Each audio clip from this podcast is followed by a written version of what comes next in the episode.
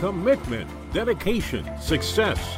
Kopplin, Keebler, and Wallace, the most trusted name in executive search and consulting, welcomes you to the KK&W podcast, where we delve deep into the not-so-simple art of hospitality.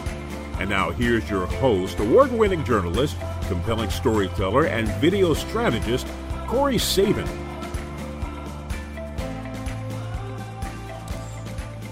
Welcome to the KK&W podcast. We hope this show is a resource for you to stay up to date on the latest trends, garner some new ideas and information to help you grow and enhance your operation.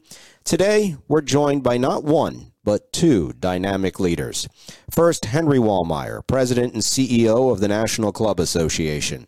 The National Club Association serves as the lead advocate for private clubs on legislative and regulatory issues and is the primary resource for private clubs and their leaders on club governance and trends information.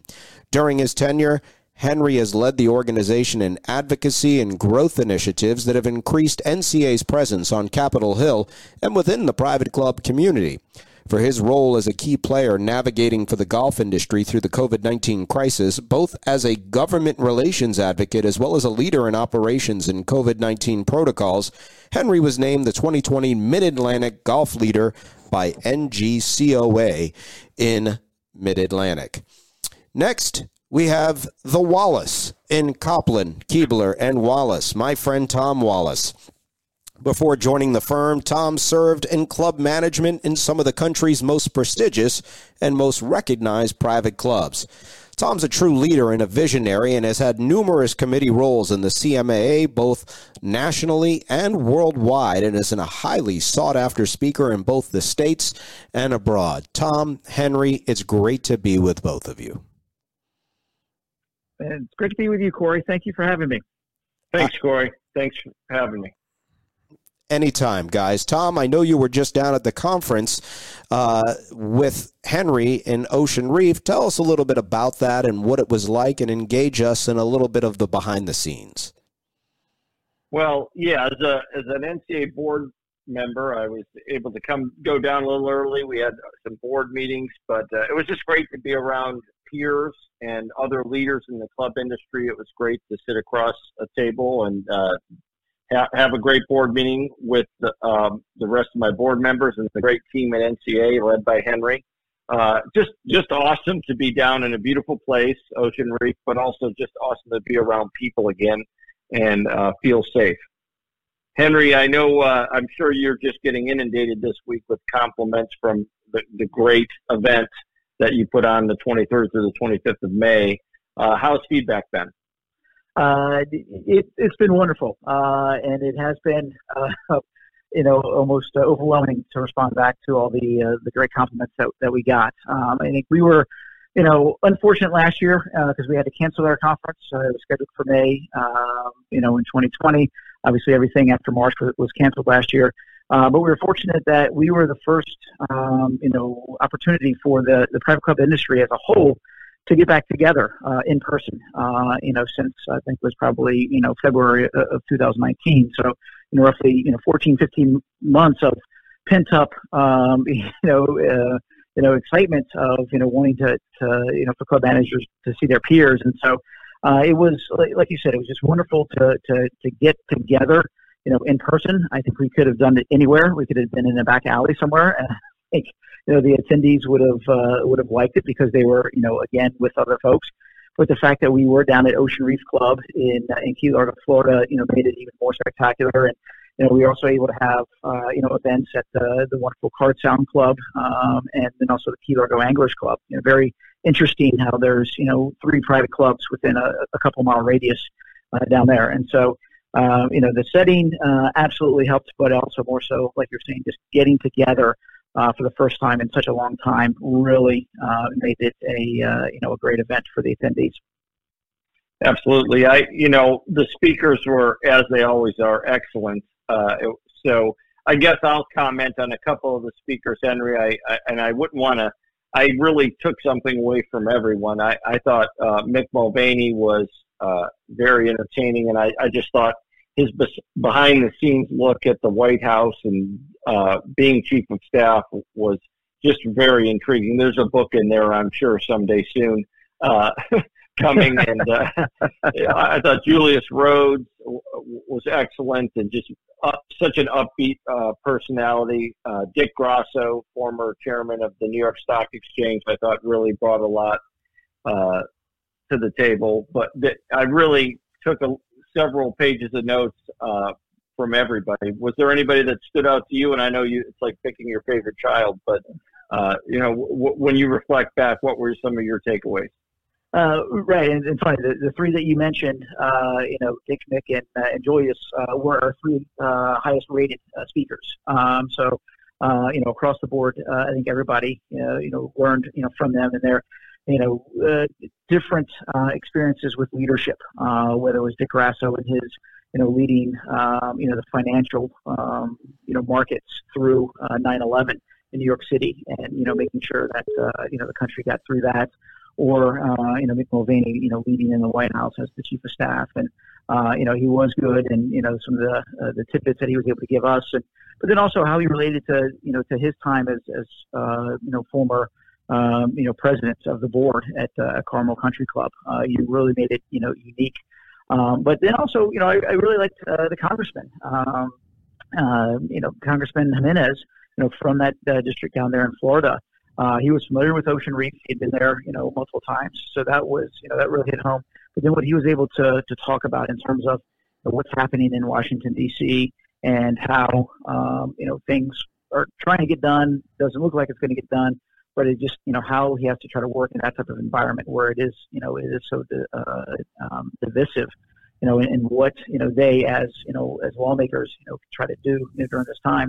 But then also, you know, when he talked about the importance of you know, being engaged, you know, as, you know, not just as citizens, but then also as, as caretakers of an industry, you know, as, you know, people who are representing the private club industry to be involved and to, you know, invite, uh, you know, congressmen and senators to the club, um, you know, so that they can meet the staff and they can see what the operation is and see how important it is, you know, to that entire local community. So, um, it was just it was just you know a wealth of information from from all of those folks as well as you know the other speakers. But you know those were ones that uh, you know that, that did stand out to me and and seemed to, to resonate with uh, the vast majority of the attendees.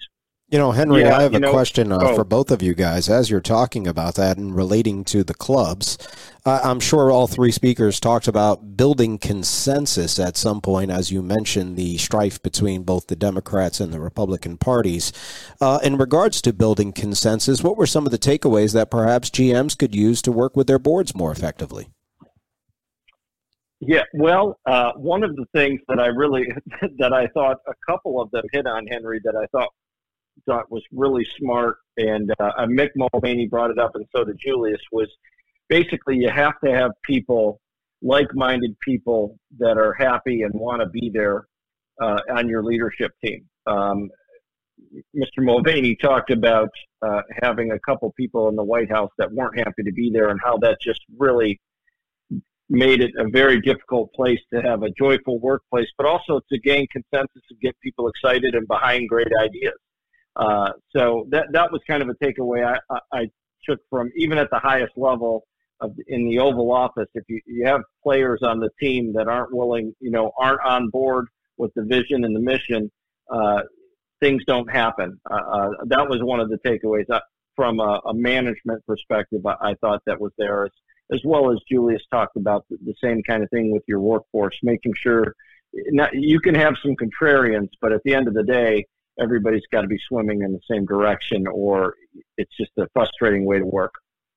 Uh, absolutely, you know, and, and, you know, one of the examples that uh, that Mick Mulvaney gave, you know, was that uh, President Trump did like uh, dissenters, and you know, he did like people with opposing views, and they would put that out there, and then that they would discuss it, and then say, okay, well, we've heard everybody's you know views. This is a decision that you know I've made and that we're going with and then when everybody walks out of the room, they need to all be on the same page. Uh, you know, just like a board, a room. You know, there might be some differences of opinions.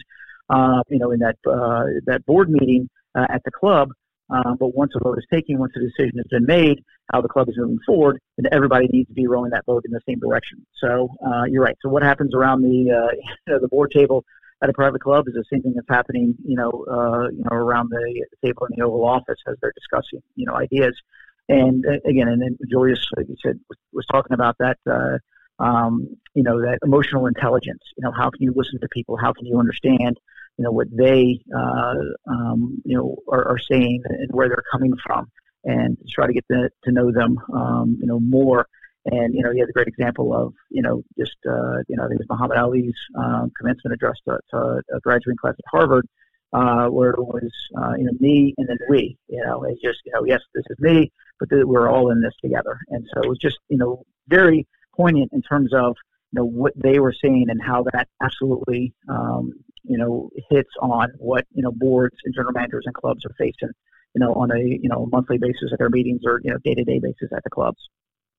Yes, uh, Corey. One other thing I'd add uh, was one of the things that I took away uh, from Dick Grasso was he talked about 9/11 and how New York came together, but more than New York City, how the, the financial world came together and folks that lost, lost their offices in that tragedy, how their competitors took their workers in to allow them to keep their businesses running. And uh, that that was uh, I, I, don't know if you remember that part, Henry. I just thought that really was, it spoke volumes. It reminded me of how the clubs really came to how the club industry really came together uh, during COVID and really led, and everybody helped one another uh, and certainly not at the scale of a of a 9/11, but certainly hearing Bear Stearns and some of these other big competitive competitive banks uh, and financial institutions were helping each other out and allowing one another to office and share things to get to be able to keep their businesses afloat a- after the 9/11 attacks. I, that I thought that also spoke volumes about leaderships and how great companies operate uh, in tragedy. Uh, absolutely, Tom. Yeah, I 100% agree that that was amazing when he was talking about that. How these, you know, fierce competitors, you know, always trying to, you know, to make that extra dollar, or, you know, try to you know, beat their competitors. You know, once uh, that happened, they, you know, opened their doors and said, "Let's come in here. Let's, you know, let's do this all together. Let's get through this together." Uh, and it was great to, uh, you know, to hear that. Um, you know, and whenever you hear stories like that, it always, you know, renews your faith in, you know, um, you know, in who we are as, uh, as a country and the type of people that we are you know, when uh, you know when we do pull together, uh, because you know, like uh, you had said, uh, Corey, it's just so uh, uh, divisive here in in Washington, and so it's great to hear, you know, that there are times where you know people put aside their differences, whether it's political or you know business competitive, whatever, and and, and work together for an ultimate goal of of you know being a stronger entity or, or, or country. Right. Uh, one last thing I did want to mention. One of my favorite things about the conference, and I, am going to, Henry, I'm just ask you to talk a little bit about the Excellence Club Management uh, Award and your sponsorship. But they, they have a panel of uh, award winner, award winning managers that uh, every year. Frank Vain was the moderator this year, a good friend of ours, and did a great job. And I always get something, and I always learn or hear something. Whether it's you know I, my good friend Lawrence McFadden right down the street at the Union Club in Cleveland, or uh, a young man, Chris Cloudbitz, who was won the Rising Star Award. Uh, there's just so so many great managers sharing their stories. It's great to celebrate them and their awards, but it was also just great to hear how they handled the pandemic and how they were coming out of the pandemic and the, the ways that uh, they got better through uh, the pandemic. So that that was another of my favorites, and uh, I do think it's worth mentioning that award, Henry. If you would take a moment in your sponsorship at NCA and uh, because it's a great group of managers that gets recognized every year. Uh, right, absolutely, and uh, you know this is something that we're now been involved in for about three years as co-sponsor of the Excellence in Club Management Awards with uh, McMahon Group and Club and Resort Business. And when we uh, became a sponsor, one of the things that we said that you know we could do and wanted to do was to highlight uh, all of these winners at our annual conference. And so we you know create a panel um, you know of all these winners each year at a conference. And one of the benefits of winning um, the award is that they get a free uh, registration uh, to uh, to our conference. So uh, hopefully that gives them a little extra incentive to, to, to, try to win that, or at least tell their uh, um, you know board presidents to to nominate them. but it's really to you know to be able to put them up on stage, like you said, and, and, highlight them because they've done amazing things, you know, throughout the last year. Whether again, whether you know it was COVID this time or previous years, but just to really do amazing things that have helped you know their club, um, you know, help their community, uh, but just they they've become better overall managers, you know, from that. And, and we're excited to be able to uh, you know to highlight you know, these individuals, you know, every year and look forward to uh, continuing this tradition. And it's something that is, um, you know, welcome and well received you know, by the attendees to be able to hear from their peers about, you know, what made them successful and what they did at their clubs. And, you know, ideally they'll take some of those ideas back home with them, you know, and implement it, implement them at their own clubs. Yeah, great panel every year and great, great deserving winners. So that was, uh, again, I I didn't want to go on any much longer on the the uh, on the conference, but I really did. I always enjoy that panel. Um, Corey, I think I'd like to ask Henry a few questions about the NCA and its mission. Go for um, it. One of the th- yeah, one of the things I really enjoy about being on the board, and I've, I've as as you know, Henry KK&W has been really involved for several years now with the NCA, but I really just want everybody to really understand what it is you all do for the industry. I think it really came through loud and clear during COVID how important and how, how great of an advocate uh, you are for our industry. But if, uh, if, can you take a couple minutes just talk about the NCA and really what it's all about and how people can get involved? Uh, yeah, absolutely. And you know, and that's a, a great question because we get that all the time. Is you know who is NCA? You know, they they might have heard of us, but they really don't know you know who we are or what we do. Um, and in short, you know, I, I, can say you know we are the lobbyists for the private club industry, um, and I, I, take great pride in using that word lobbyist. outside of the Beltway here in Washington D.C., uh, you know that word probably isn't spoken too fondly of. Uh, but uh, in order to, to, to have your interests represented represented, uh, you know, for your industry, um, you know, you need to have somebody speaking for you, and that's what lobbyists do. And so that's our, our first and foremost, um, you know, role is to advocate for the private club industry. Uh, and this, you know, if I give a little history lesson, you know, back in uh, 1961, uh, 12 clubs got together uh, to lobby to fight for the repeal of uh, federal excise tax. There's a 20% federal excise tax on club dues and club initiation fees.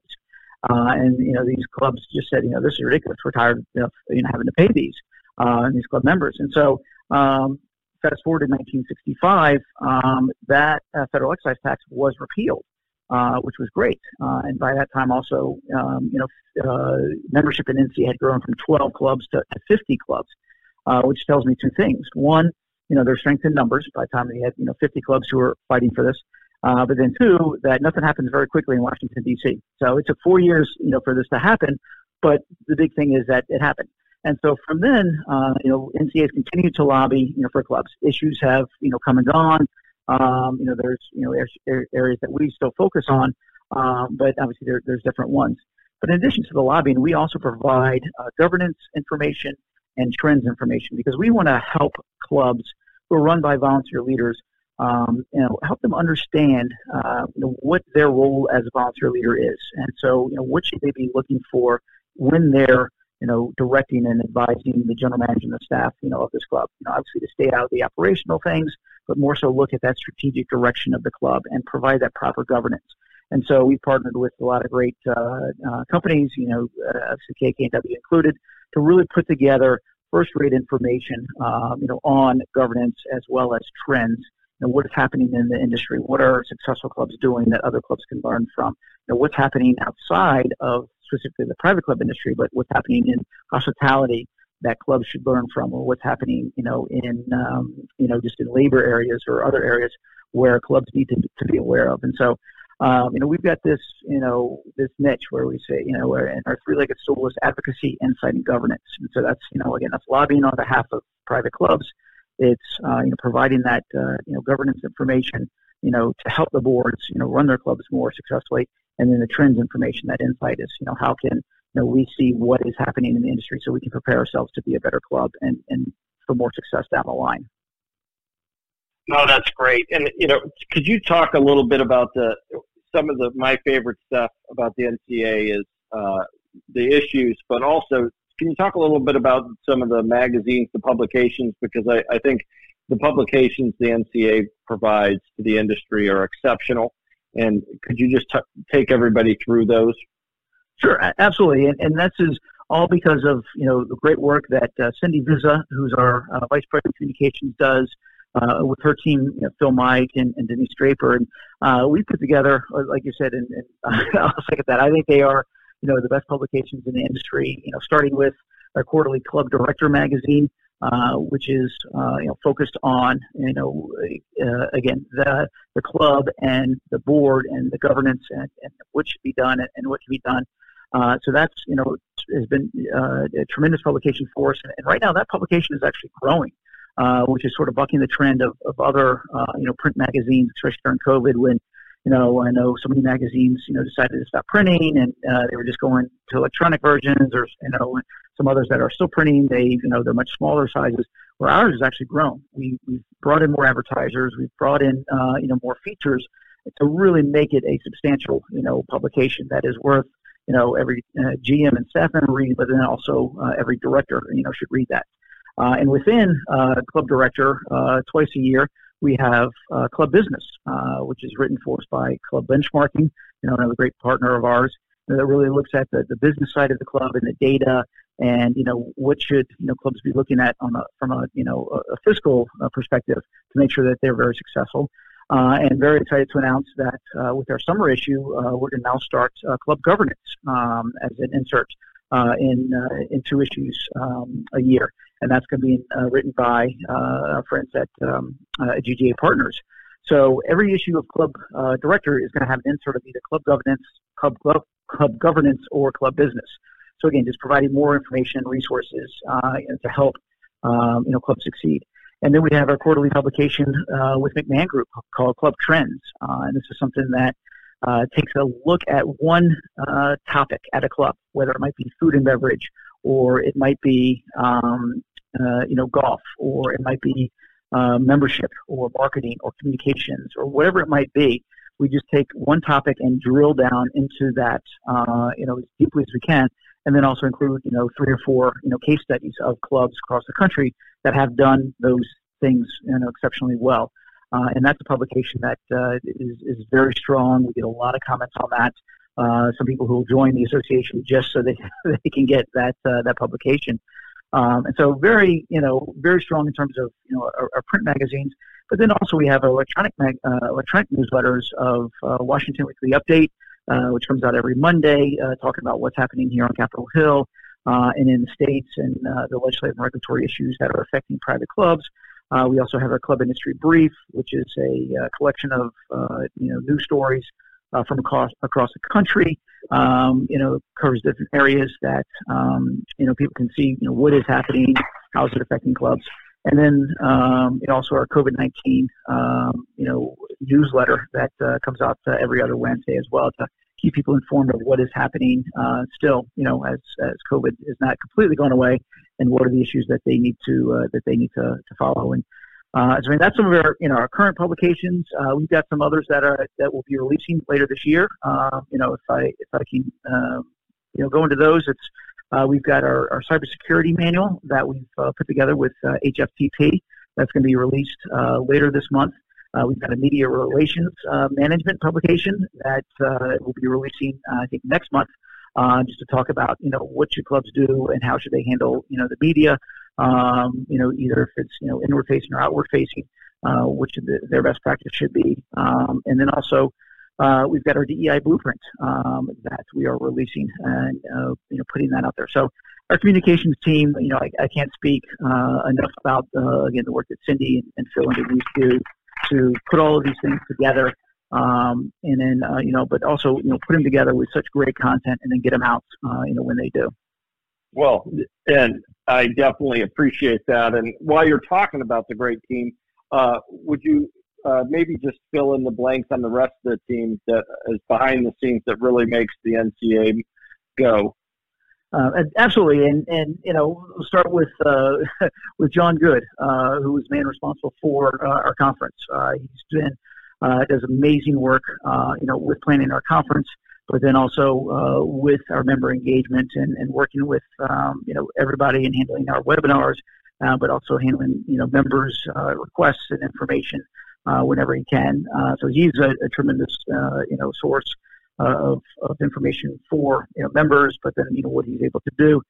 uh, Katina Cavagnaro, who is our relatively new uh, director of membership and sales, um, who, you know, she's still less been here less than uh, 10 months, but done an amazing job in terms of just ramping up uh, our membership, uh, you know, bringing new members in, uh, really, you know, talking about the value proposition that, uh, that we have as an association and why people should join.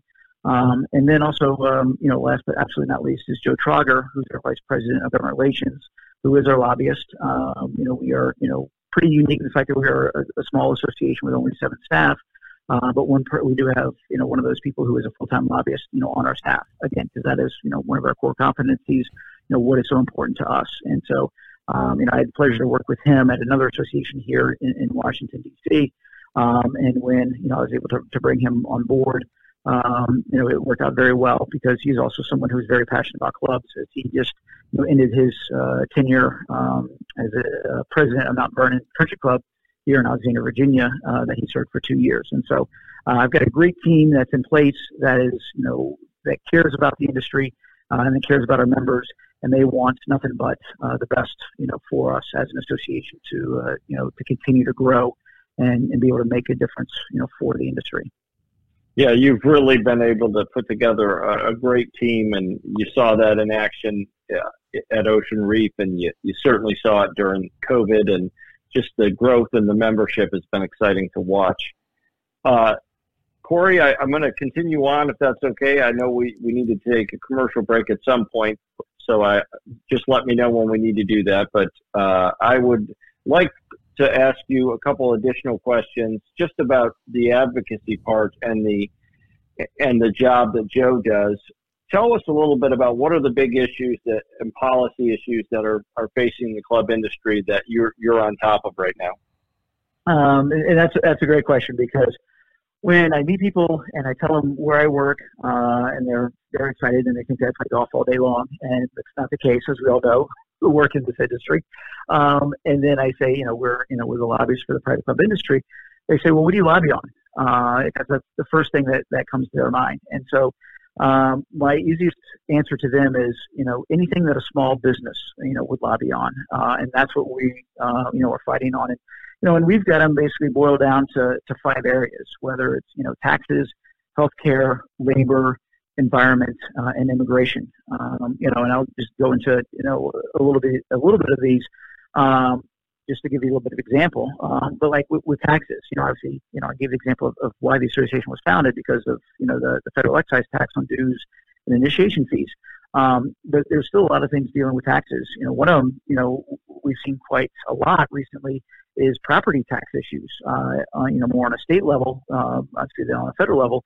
But you know, in Maryland, uh, in New York, uh, in California, in, in you know Cook County, Illinois, uh, where Chicago is, you know, we've seen a lot of things, uh, a lot of these places that are going after private clubs to try to get more money out of them for property taxes. Um, you know, thinking that oh, these are private clubs, they have plenty of money, we can just keep taxing them, and you know that's not the case. Uh, and so, you know, we, you know, that's an issue that we work, um, you know, very hard on to educate, um, you know, legislators about, you know, what would happen, you know, if they raise the property taxes, you know, for all the clubs in this one county or the state, you know, what effect that would have, you know, you know, down the line. And so, um, you know, that's, you know, one example of, you know, of the things we're doing on the taxes, you know, um, you know, healthcare, um, you know, a, a bill that actually I think was just uh, introduced earlier this week uh, called the PHIT Act. You know, it had been a- introduced uh, previously in previous um, uh, uh, Congresses, uh, but it was just introduced in this one.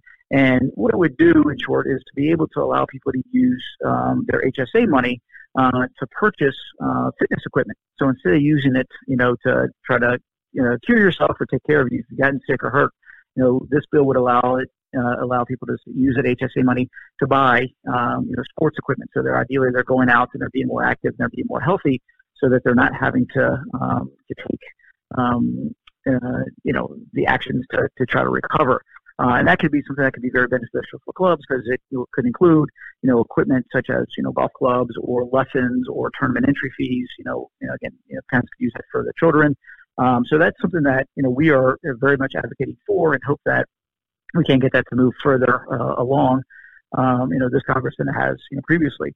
Um, labor. Uh, we always seem to be, uh, you know, fighting against that issue in terms of you know, whether it's a, you know, the, the minimum wage, uh, you know, increase that, uh, you know, has passed the Senate, probably will not pass the House, you know, to, to make it $15 federal minimum wage, um, or into things like the PRO Act, which is very, you know, pro-union, um, you know, bill that again has passed the House, has not passed the Senate, and, and most likely probably won't. Uh, but these are things that um, you know we see as something that is not beneficial to clubs and their operations and their employees. Um, so that's a couple things there, and you know, then you know, on immigration, uh, you know, we look at um, you know H-2B visas, you know, trying to bring in um, you know seasonal workers, um, and and what can we do to help you know clubs? And this was even before the pandemic, um, you know, when clubs were you know struggling to find workers and trying to bring in more on you know on that front, you know, and now it's even you know more needed. Um, so those are just a few examples of the things that uh, that we you know work on, you know, on a federal issue or federal level you know, that uh, that affect clubs. You know, during the pandemic, we were looking at, you know, and, and very much working on things like the employee retention tax credit, um, so clubs could take care of that, PPP loans, um, so they so clubs could take advantage of, of that, um, you know, if they fit in the right category, you know, and some other things. And so, um, you know, it's interesting about Washington D.C. is that you know there's always a, a new challenge uh, every day, uh, depending on uh, you know what uh, you know lawmakers are looking at doing and how that affects the clubs and, and you know how do we need to step up and make sure that the club you know uh, voice is heard uh, and so that we can you know make it the best environment for our clubs to operate. So tell me, what are the priorities uh, for the rest of the year for the NCA? As uh, you wind down, wind down from a great conference, what, what's going to happen in the uh, in the next few months over summer as we head the fall? Um, so it's always it's always great because you know at our conference, like you had mentioned, you know, we always do have our board meeting. So I come out of the, the board meeting with a long list of uh, of things that that we've got uh, to accomplish, and you know looking forward to it. Uh, one is you know we've got to, to finalize our strategic plan. You know we've had the framework of a plan. Uh, you know, in place uh, a little bit, but um, you know, we need to really focus on on uh, retooling and finalizing that because then that's going to give us our direction of, of where we need to go. Uh, you know, we, we focused, um, you know, all of our efforts, a lot of our efforts, you know, on government relations. We'll continue to do that. Um, you know, we're probably going to be, um, you know, putting less emphasis on our on our foundation, um, but all all in a you know a positive you know move of what we're uh, where we're going with our government relations and what we need to do there. Um, you know, again, diversity, equity, and inclusion. Uh, you know, we started uh, with this you know initiative with a survey uh, in October of, of 2020 and subsequently have you know put together the uh, director issue on diversity, you know, had a speaker at a conference, put together a diversity blueprint, but there's so much more that we need to continue to do, uh, you know, in that area, and that will be happening, you know, uh, over the next, you know, three or four months, and then, you know, continuing. Um, you know, and then some exciting things, you know, with the association that, uh, you know, we're you know, taking advantage of the opportunity for, uh, you know, what we've learned by having, you know, my staff and employees know, working remotely. That you know we don't need the you know the office space that we have, and we're going to look at um, you know potentially moving and to a different location and you know um, taking less office space, which ultimately you know means uh, better you know use uh, of our expenses for the association. That's going to enable us to do even more. So. Uh, very excited about the uh, the future of the association. Uh, you know, we've we're, we we came out of COVID um, you know, very well, thanks to the support of, you know, our members and, and uh, you know, our corporate partners. But you know, we, are now in a position where we can really be aggressive and do some things uh, that we haven't ever been able to do as an association because of how things have fallen into place and, and what the team here has been able to accomplish, you know, over the last, you know, uh, 15, 16 months or so. Well, Henry, this is a dynamic conversation. Thank you, Henry. Thank you, Tom. I want to pick it up in just a moment, but first, just like Kopplin, Kuebler, and Wallace supports you, Henry, and everything the NCA does, they also support other worthwhile charities like this one. Kopplin, Kuebler, and Wallace has proudly supported Tee It Up for the Troops since it was founded in 2005. The mission of Tee It Up for the Troops is to honor and support all those who served in the United States military by hosting impactful fundraising events at supportive golf clubs across the USA. We encourage you to learn more about how you can support their efforts by going to teeitupforthetroops.org. Maximize your return on investment by utilizing the expertise of the Kopplin, Kuebler, and Wallace team. They have an unparalleled over 400 combined years of club and hospitality management experience to invest in your operation. They are not just another search firm, they are your trusted partners and advisors dedicated to ensuring your success. Quality isn't expensive, it's priceless. The three founding alliance firms, Kopplin, Kuebler, and Wallace, McMahon Group, and Club Benchmarking, are independent entities working together for the common good of the industry, serving clubs in all aspects of strategic planning, operations, finances, human capital, and facilities. The CLA's core values serve as a framework for the proven best practices that create relevant and enduring clubs informed leadership, strategic stewardship, empowered management and team, compelling member experience. Learn more at www.clubleadershipalliance.com. And welcome back to the Kopplin, Kuebler, and Wallace podcast. My name's Corey Sabin from Videobolt.com. Great to be with you. And we're joined by Henry Wallmeyer, President and CEO of the National Club Association, as well as Tom Wallace. Henry, before we went into the break, one of the challenges and initiatives, I should say, you were talking about involved the labor movement and involved some of the challenges with labor. And you specifically talked about the visa challenges. Can you talk about that? Where that's falling out now in this new administration, potentially with immigration changes? Um, yeah, we wish we had better news, but unfortunately, we don't. You know, see that um, happening anytime soon in terms of an increased uh, number of you know H-2B visas being released, um, or you know different timing. And so that's uh, you know again a challenge that that we have uh, and, and will continue to to fight. Um, you know, and, and you know right now it, it's just you know for clubs finding employees it's extremely uh, difficult. I mean I'm not saying anything that, that nobody doesn't already know, uh, but it's you know anything that we can try to do. You know, on the legislative front, you know, or regulatory front, you know, we will. Uh, we've actually got an article in uh, our current issue of Club Director Magazine, um, you know, about you know some unique, you know, and interesting ways uh, to try to um, you know staff, you know, an environment like this, um, you know, and so. Um, you know, I, I wish I had better news in terms of you know uh, the visa program and, and what it would be, but I, I, there just doesn't seem to be anything you know right now or in the foreseeable future that's going to you know kind of really you know raise those numbers up, uh, you know, and, and, and be of great assistance to clubs a good answer. It's a tough situation right now, Corey. That's a great question. Uh, that, that's going to lead me into Club PAC, Henry. I know it's you, you can't openly. we have to be careful about how we talk about it, but I, I do want folks to know what Club PAC is and how they can participate because uh, that's one of the things I know Kurt, Dick, and I are very passionate about making sure uh, our lobbyists have the tools they need to help the industry uh, up on the hill. Uh, could you talk a little bit about Club PAC briefly? Sure, absolutely. And, and Club Pack is uh, NCA's uh, political action committee. Um, so that's where the, the PAC comes from. And a political action committee is necessary for um, entities to be um, successful in their uh, advocacy efforts uh, here in Washington, D.C.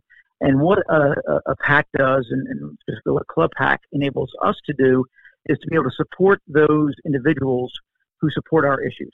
Um, and that's where it really comes down to being able to, to get in front of a congressman uh, or senator and, you know, educate them about uh, the private club industry and about, you know, our issues and, and where we stand.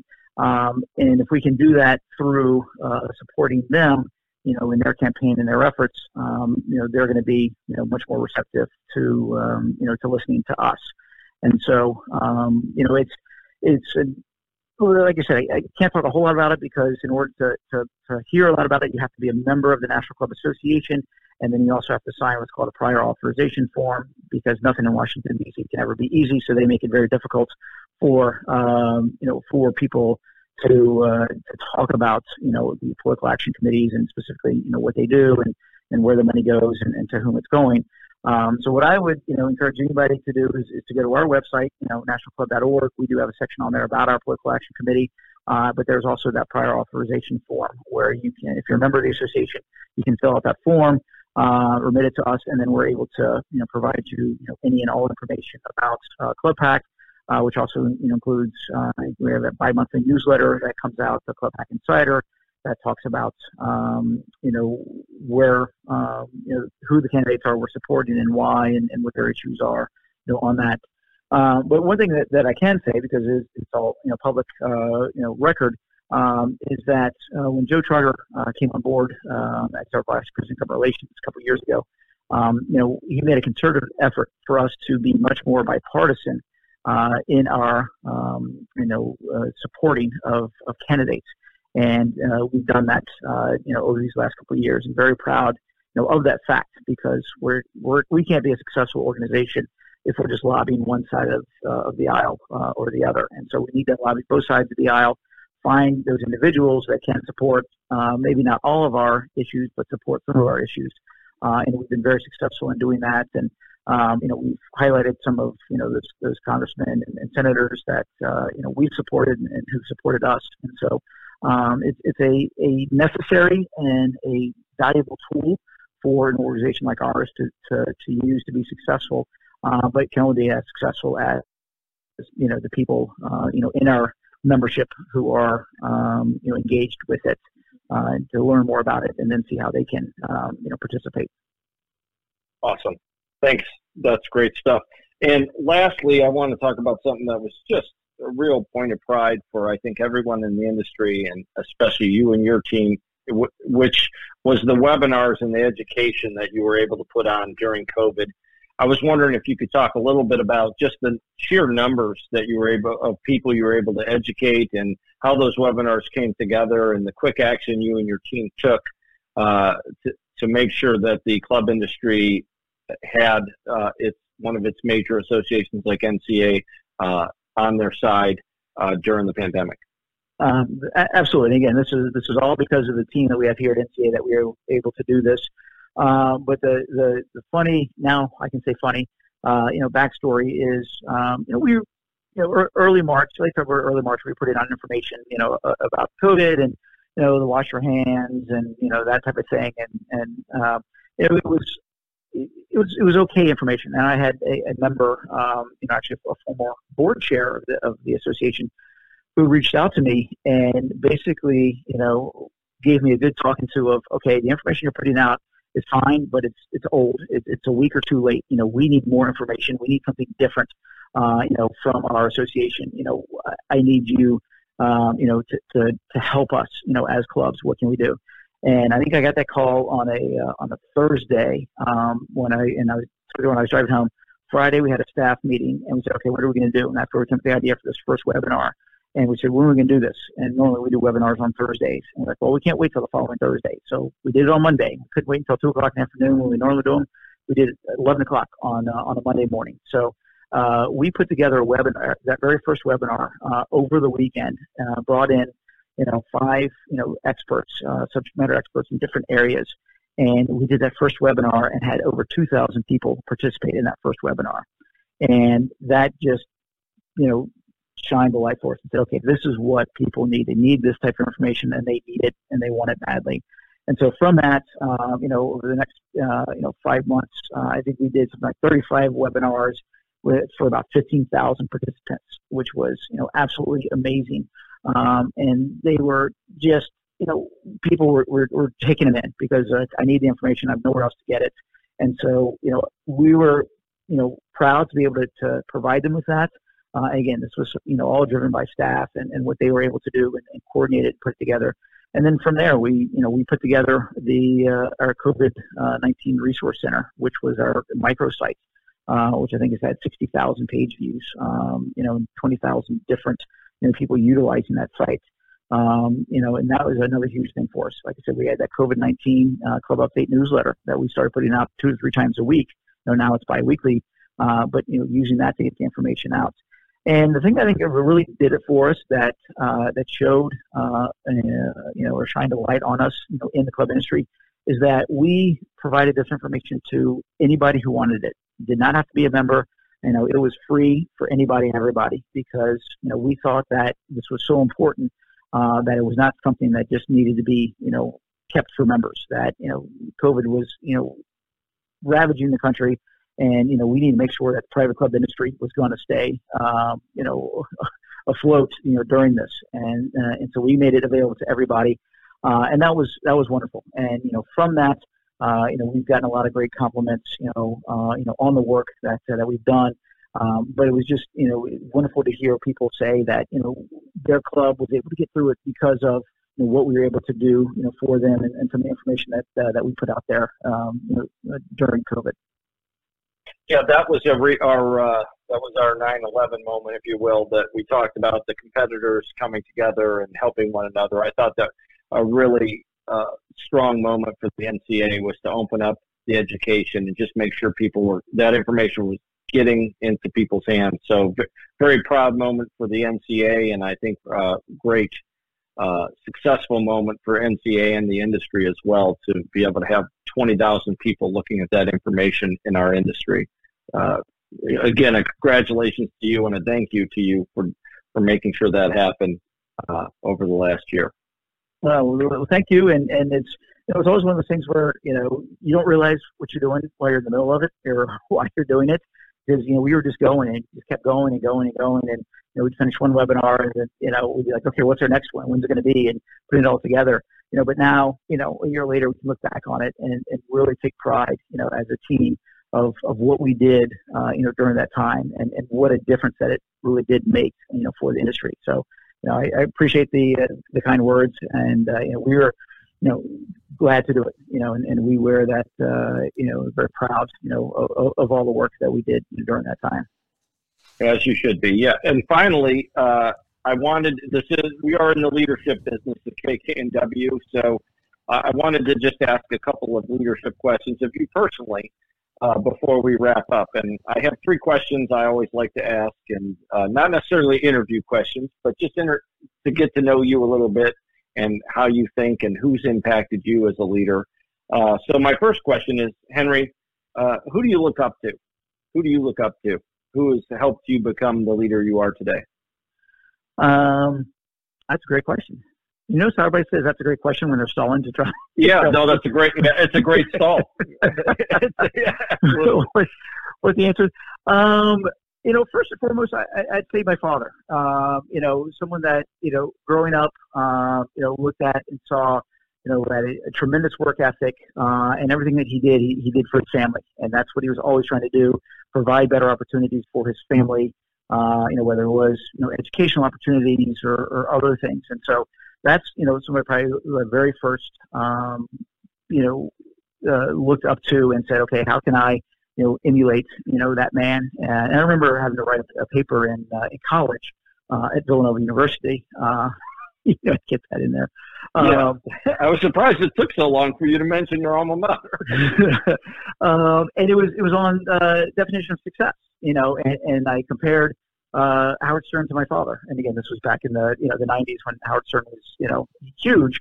Um, and it was you know who's more successful because Howard Stern's you know popular whatever he did, or, or my father because of what he was able to do you know for his family and and, and get everybody. And I was there before you know graduate college. And, um, you know, and, and did all those sorts of things. And so that would be the one that I would, you know, really, you know, say that that's who I looked up to and, and who I emulate the most in terms of you know where I get you know my leadership and, and my work you know uh, ability from. Um, you know, my wife might say something different because I think I have turned into my father. Uh, so she's she's like she's now married to her father-in-law, but uh, um, my my dad would definitely be the one. Yeah, well, that that's a great, a very appropriate one, and my dad would be mine as well. And so, tell me another leadership question: What is it that gets you up and motivates you? What are you looking? What do you look forward to? What is the What are the things that really make you happy, or the one thing that really drives you? Um, I'm I'm in an incredibly awesome position. The fact that I love my job, you know, and you always hear, you know, if you love your job, you never work a day in your life. Um, you know, after having just to plan the conference, you know, I, I wouldn't say that I haven't worked a day in my life because we did a lot of work for that. But I truly love, you know, my job, and and I've had different jobs throughout my career ones that you know I've loved and ones that I haven't loved. And I could always tell, you know, what did I really love? And the ones that I loved are ones that I was thinking about all the time, you know, and not in a negative way, but it was seeing something and saying, okay, well, how can I take that idea and and use it to to make you know my association better? Or how can I, you know, I see that over there. How can I implement that to provide a better member benefit? So I'm always thinking uh, in a very positive way, you know, to be of okay, what can I continue to do you know, for the association, for you know the staff, for our members, for the industry. And so, you know, what gets me up is the ability that um, you know, I can go in and we can try to change things and make it better. Um, you know, another benefit of being at a relatively small, you know, organization like we are here, which is seven staff, we don't have a whole lot of layers. And so I really encourage, you know, team to let's, you know, let's try something different. Let's try something new. Let's see what works. You know, and I, you know, and I, you know, lead with that example of, okay, let's, you know, do something.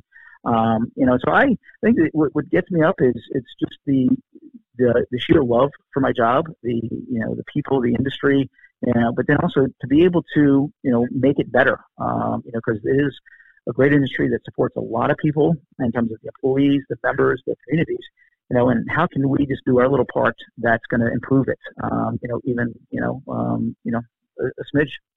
Yeah, no, that's great. And, and, finally, and this is a tough question, and you, uh, but I love it, and you can't use your dad again. So, you know, Henry Wallmeyer, who who are you chasing?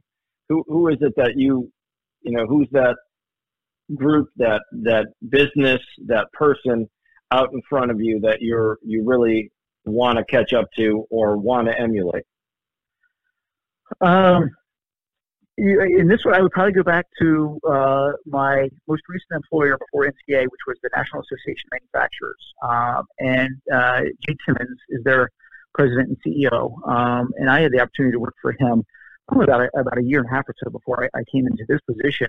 Um, but in terms of what he's done for an association and for an industry, uh, I take a lot from him. Um, and you know, just to see um, the passion that he has for that industry, uh, manufacturing, but then also how he wants to to make the association the absolute voice, you know, for that industry, but make it a better, you know, uh, environment in which you know all manufacturers could operate.